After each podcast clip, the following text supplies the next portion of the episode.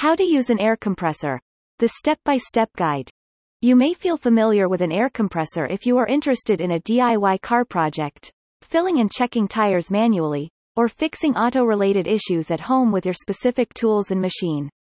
But if you are not, let's now get into our guides on how to use an air compressor effectively to back up every project that you may want to experience in the future. An NBSP. What are air compressors used for?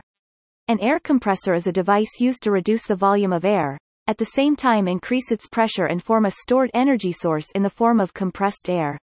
With these distinct characteristics, typically, in the perception of some novice car enthusiasts, an RV air compressor only appears in professional centers, huge car shops, garages of an experienced mechanic, or the workshops of the most dedicated auto technicians in times of the thriving automotive and auto repair industry an NBSP.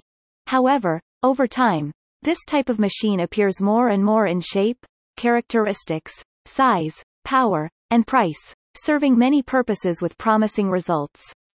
With a wide range of small, easy-to-operate RV air compressors packed with more user-friendly features, they are no longer a tool just for professionals or seasoned DIYers.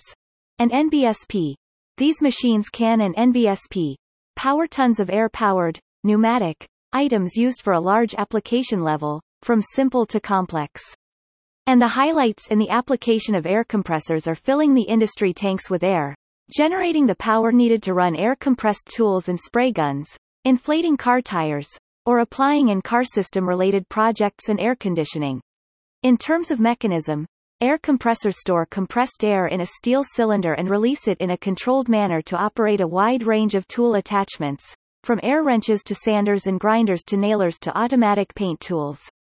An electric motor on the compressor unit will pump air into the reservoir under pressure and maintain it at a high enough pressure to power another machine connected to the reservoir via an air duct. An NBSP. During a device's typical operation, the air compressor motor automatically starts and shuts down when the air pressure fluctuates in the tank.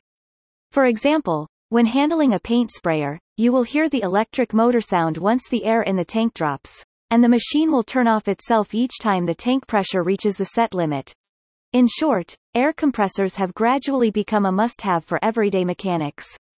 Understanding how to use it properly before getting an air compressor is essential to keep its longevity and output quality. So Car from Japan is here to assure you understand air compressor usage and ways to operate them flexibly and efficiently. Understand the characteristics of your air compressor before using.